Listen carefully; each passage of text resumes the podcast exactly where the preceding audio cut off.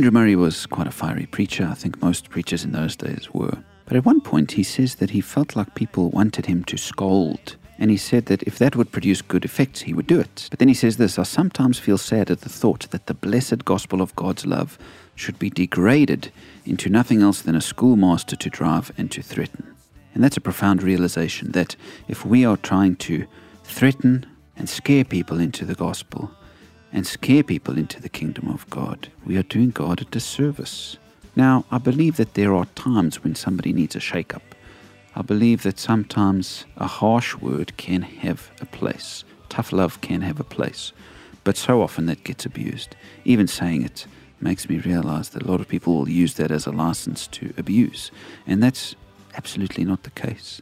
On the rare occasions when God needs to discipline or when we need to be tough with people so that they will hear the truth, we must be. But aggression and threatening will never work. We can show tough love without being aggressive. We can show the truth without threatening and frightening people.